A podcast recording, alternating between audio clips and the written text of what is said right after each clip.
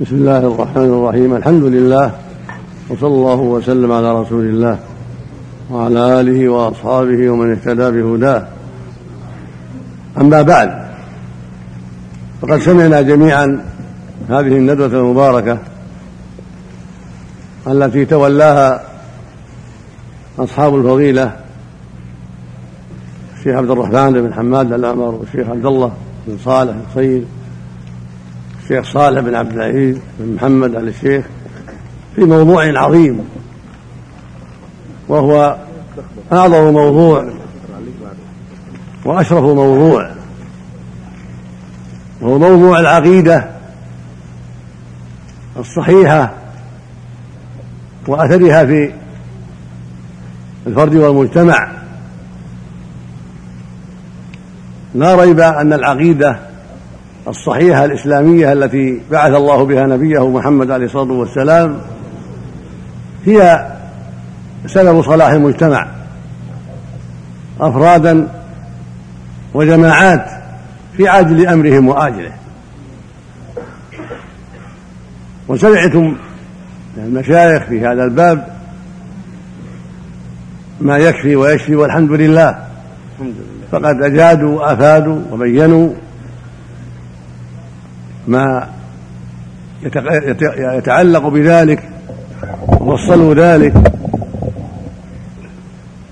فجزاهم الله خيرا وزادنا وإياكم وإياهم علما وهدى وتوفيقا. ونفعنا جميعا بما سمعنا وعلمنا.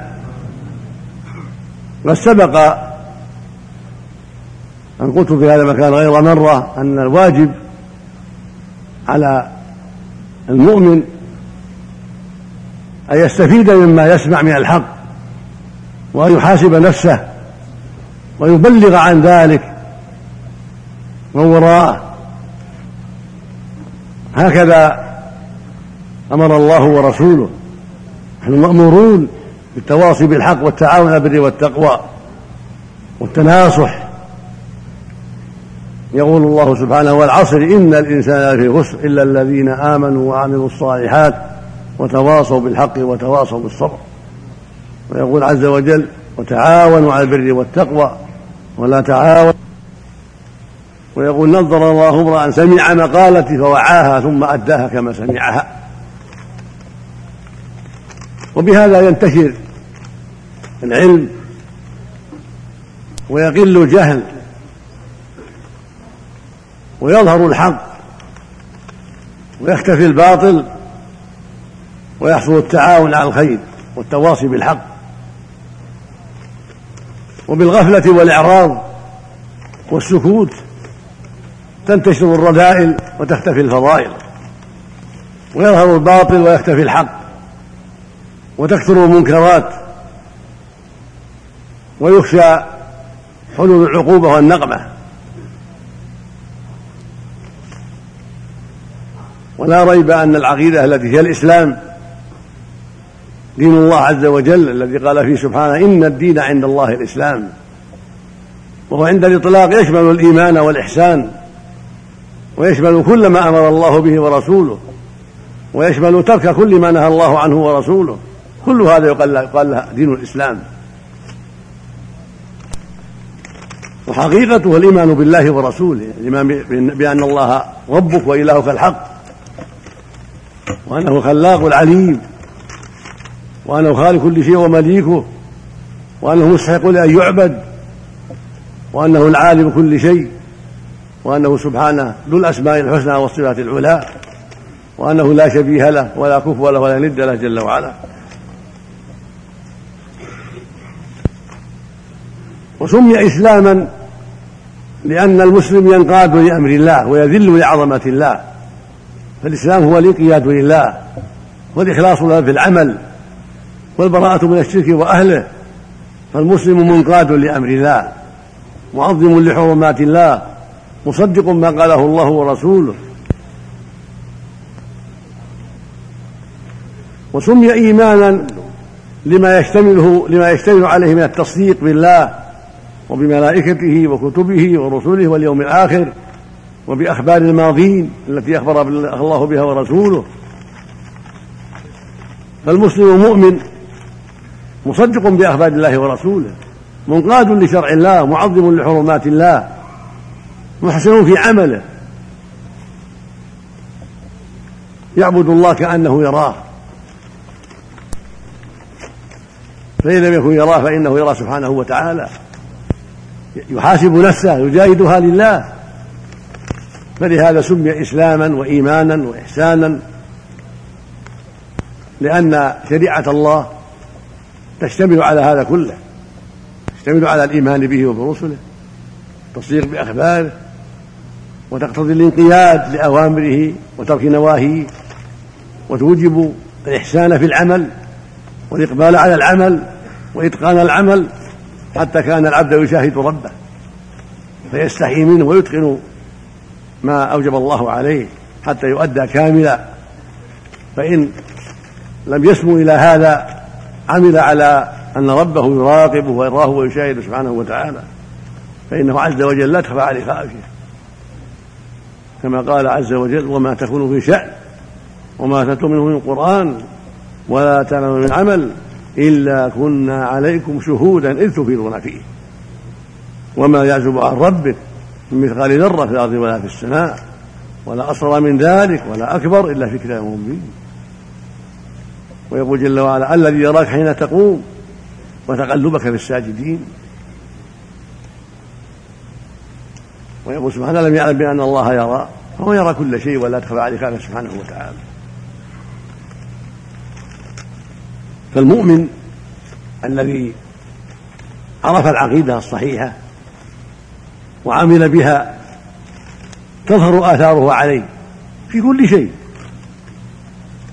في سلوكه وأعماله وأقواله ومعاملاته مع أهله ومع جيرانه ومع صديقه ومع جلسائه ومع الناس جميعا حسب اتصاله بهم. تؤثر عليه في كل شيء لأن إيمانه بالله وتصديقه بأوامره ونواهيه وإيمانه بأنه ملاق ربه وأنه مجاز على عمله يقتضي منه ذلك. كلما ضعفت هذه العقيدة ضعف العمل. وكلما غاب استحضارها بالشهوات ومخالطة الفجار نقص هذا الإيمان ونقص العمل.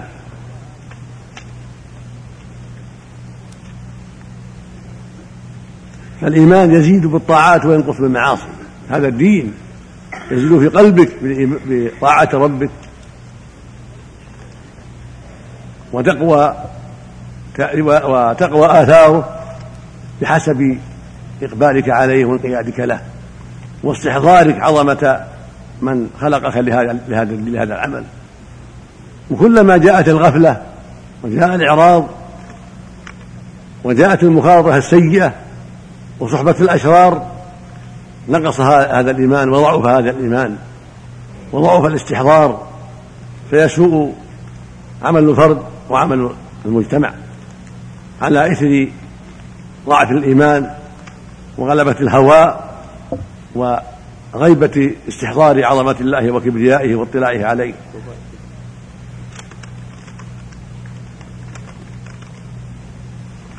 فالواجب على المكلف الذي هداه الله للإسلام أن يقوم بما أوجب الله عليه.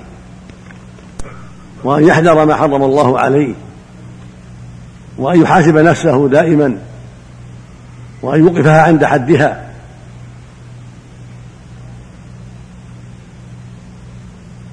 وكلما زلت قدمه وحصل منه ما ينقص هذا الإيمان بادر بالتوبة والإصلاح بادر بالعلاج وحاسب نفسه في ذلك. فقد يكون أتاه النقص من طاعة الهوى والشيطان في بعض المسائل لغفلته وتساهله وقد يكون ذلك أتاه من جهة أصحاب السوء ومجالسة الأشرار. قد يكون أتاه ذلك من جهله وقلة علمه فليقبل على العلم ويجتهد في طلب العلم ولا يسأل العلم عما أشكل عليه. إلى غير ذلك من الأسباب التي قد تؤدي به إلى ما يضره في العاجل والآجل. ومن أعظم الأسباب لصلاح قلبك وسلامة دينك الإقبال على كتاب الله الكريم بالتلاوة والتدبر والتعقل وأن تقرأ قراءة الطالب للخير الراغب في النجاة. الذي يريد العلم والفائدة من كتاب ربه عز وجل يريد أن يطبقه يريد أن يعمل بمقتضاه. ولا تيأس. ولا تقول لا أنا لا أعلم لا أستطيع العلم لا. تدبر وتعقل. وكتاب الله واضح. أنزله الله بأوضح بيان وأحسن أسلوب. كتاب أنزلناه إليك مبارك ليدبروا آياته وليتذكر أولو الألباب. إن هذا القرآن يهدي للتي هي أقوم. قل وللذين آمنوا هدى وشفاء. أفلا يتدبرون القرآن أم على قلوب أقفالها؟ فأقبل عليه. تلاوة تدبرا تعقلا. وإذا كنت طالب علم فراجع ما أشكل عليك في كتب التفسير كتب الحديث. وإن كنت لا تستطيع ذلك فاسأل أهل العلم عما أشكل عليك. فإنك سوف تجد لهذا الأثر العظيم في إيمانك وتقواك لله واستقامة حالك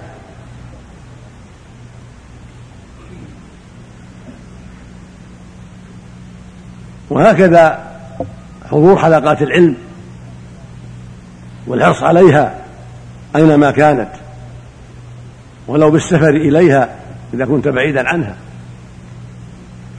يقول النبي عليه الصلاة والسلام من سلك طريقا يلتمس فيه علما سهل الله له به طريقا إلى الجنة.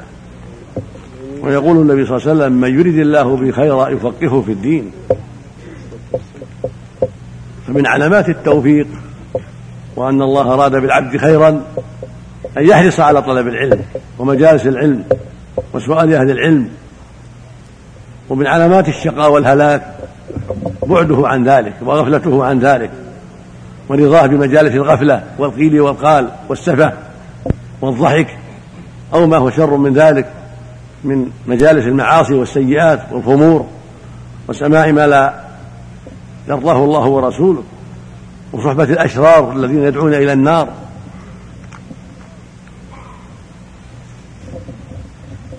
ولا سيما في هذا العصر الذي كثر فيه أسباب الهلاك. وكثر فيه دعاة النار. أينما كنت؟ في السيارة في القطار في الطائرة في الطريق في بيتك في كل مكان. إلا من عصم ربك ورحم بالحذر. وإلا فأسباب النار موجودة وأسباب الهلاك كثيرة. فالواجب الحذر وأخذ الحيطة والبعد عن أسباب الهلكة. في الصحيحين من حديث حذيفة رضي الله عنه. قال لك هذا الناس يسأل الرسول عن الخير وكنت أسأله عن الشر. مخافة أن يدركني. فقلت يا رسول الله كنا في جاهلية وشر فجاءنا الله بهذا الخير. فهل بعد هذا الخير من شر؟ قال نعم. قلت وهل بعد الشر من خير؟ قال نعم. وفيه دخن. قلت وما دخنه؟ قال قوم يهدون بغير هدي ويستنون بغير سنتي تعرف منهم وتنكر قلت وهل بعد ذلك الخير من شر؟ قال نعم دعاة على أبواب جهنم. لا حول ولا قوة. دعاة على أبواب جهنم. من أجابهم إليها قذفوه فيها. هذا أمر عظيم. هذا وقع من أزمان متطاولة وقرون لكن في هذا الزمان أكثر. لا حول ولا من طريق الإذاعة من طريق التلفاز من طريق الصحافة ومن طريق طريق المؤلفات الكثيرة والخطب الكثيرة والاجتماعات الضارة. قال دعاة على أبواب جهنم. من أجابهم إليها قذفوه فيها. قلت يا رسول الله صفهم لنا. قال هم من جلدتنا ويتكلمون بألسنتنا. من العرب. ويتكلم بلسان العرب بلسان فصيح هم من جلدتنا ويتكلمون بألسنتنا. قلت يا رسول ما تأمرني؟ إن أدركني ذلك. قال تلزم جماعة المسلمين وإمامهم. قلت فإن لم يكن لهم جماعة ولا إمام قال فاعتزل تلك الفرق كلها. ولو أن تعض على أصل شجرة. حتى يدركك الموت وأنت على ذلك. هذه وصية لجميع الأمة إلى آخر الزمان. أيما إنسان في مكان يظهر فيه الشر والفساد يلتمس أهل الخير. إذا وجد جماعة ولو قليلة تريد الحق وتطلبه وتنشده وتستعين بالله عليه فليلزمها هي الجماعة المطلوبة. وأميرها هو, إمامها. وهكذا في أي مكان. في الدول الكافرة والدول المسلمة في أي مكان. تلزم جماعة المسلمين وإمامهم. كل كل مقام له مقال. كل جماعة لها إمامها. قد يكون الإمام أعظم قد يكون إماما في قرية في مجتمع في قبيلة في أقلية إسلامية في دولة كافرة في غير ذلك. يلزم جماعة المسلمين. التي تدعو إلى الحق وتريد الحق.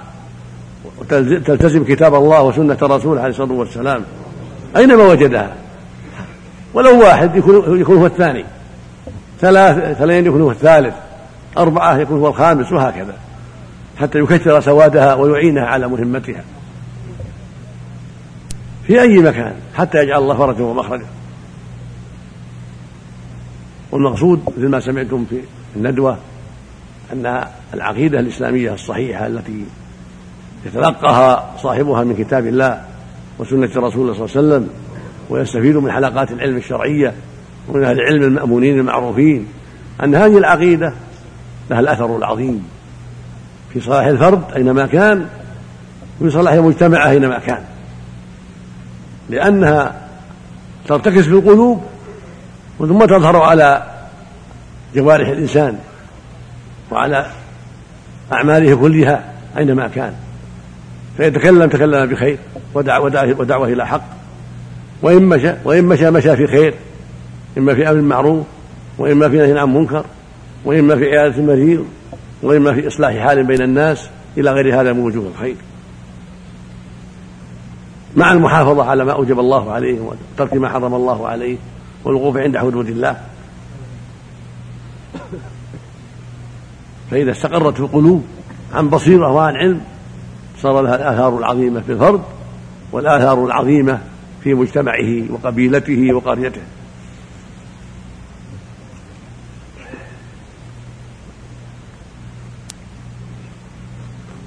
الله وبركاته فأنت وأنتم نحن الآن في غربة من الإسلام. في القرن الخامس عشر. وفي انتشار من أنواع الباطل في كل مكان. ودعاة للباطل باللسان العربي والعجمي أيضا. كتب تترجم من العجمية إلى العربية لإضلال الناس. فالواجب الحذر وعلى المؤمن أن يعتني بكتاب ربه وسنة رسوله عليه الصلاة والسلام. وإذا كان عجميا فليحرص على قراءة الكتب المستقيمة المترجمة إلى لغته. ليحرص على ذلك حتى يستفيد من كلام الله وكلام رسوله. وليسأل, أهل العلم أينما كانوا المعروفين بالعقيدة السلفية باتباع أهل السنة والجماعة وليحرص على ما هم عليه حتى يتأسى بهم في الخير وليكن حريصا على طلب العلم ولو بالمكاتبة ولو بالمكاتبة ولو بالهاتف أينما كان حتى يزيل جهله وحتى يضع مكانه العلم النافع وبذلك يكون على طريق نجاة. وعلى سبيل سعادة ويكون ممن أراد الله به الخير في قوله صلى الله عليه وسلم من يريد الله به خيرا يفقهه في الدين. ولا يبخل ولا يشح بالعلم أينما كان. ينقل العلم سمعت كذا. يتثبت. لا ينقل إلا عن بصيرة وعن ضبط. يتثبت حتى لا يتكلم إلا بما علم. ولينقل العلم إلى أهله وإلى أصدقائه وإلى جلسائه وإلى غيرهم حتى يكون له الخير العظيم. في نشر العلم وحتى يكون له مثل أجور من من تابعه على الخير. كما قال الله كما قال النبي صلى الله عليه وسلم من دل على خير فله مثل أجر فاعله. وقال عليه الصلاة والسلام لعلي رضي الله عنه لما بعثه إلى خيبر فوالله لأن يهدي الله بك رجلا واحدا خير لك من حمل النعم. نعم. وقال في الحديث الآخر الصحيح من دعا إلى هدى كان له من الأجر مثل أجور من تبعه لا ينقص له من أجورهم شيئا. ولو ملايين يكون له مثل أجور ومن دعا إلى ضلالة كان عليه مثل عليه إثمها ومثل آثام من تبعه في ذلك لا ينقص من آثامهم شيئا. وبهذا يعلم ما للرسل من الخير العظيم الرسل لكثرة أتباعهم وما لنبينا محمد صلى الله عليه وسلم من الخير العظيم لكثرة أتباعه لأنه دل على الخير. فله صلى الله عليه وسلم مثل وجود أمته إلى يوم القيامة. مثل وجود أمته الذين تابعوه ودخلوا في دينه يكون له مثل أجورهم. وهكذا العالم اللي يدعو إلى الله في أي قرن وفي أي مكان يكون له مثل أجور من تابعه على الهدى وانتفع بعلمه في أي مسألة من المسائل. رزق الله جميع التوفيق والهداية وجزى المشايخ عن ندوتهم خيرا وتقبل من الجميع وثبتنا وإياكم على الهدى وأعاذنا وإياكم من شرور أنفسنا ومن سيئات أعمالنا. ونسأله سبحانه أن يصلح ولاة أمرنا وأن يصلح لهم البطانة وأن يعينهم على كل خير وأن يوفقهم لإصلاح هذا المجتمع بكل ما يستطيعون وإصلاح وسائل الإعلام من كل ما فيها ومن أذى وأن يوفقهم لكل ما ينفع المسلمين وينصر هذا الدين ويعين المسلمين على كل خير. كما نسأله سبحانه أن يصلح ولاة أمر المسلمين في كل مكان وأن يعينهم على كل خير وأن يمنحهم الفقه في الدين. يا رب. وأن يشرح صدورهم لتحكيم شريعة الله في كل شيء وأن يعيذنا وإياهم من شرور الأنفس وسيئات العمل.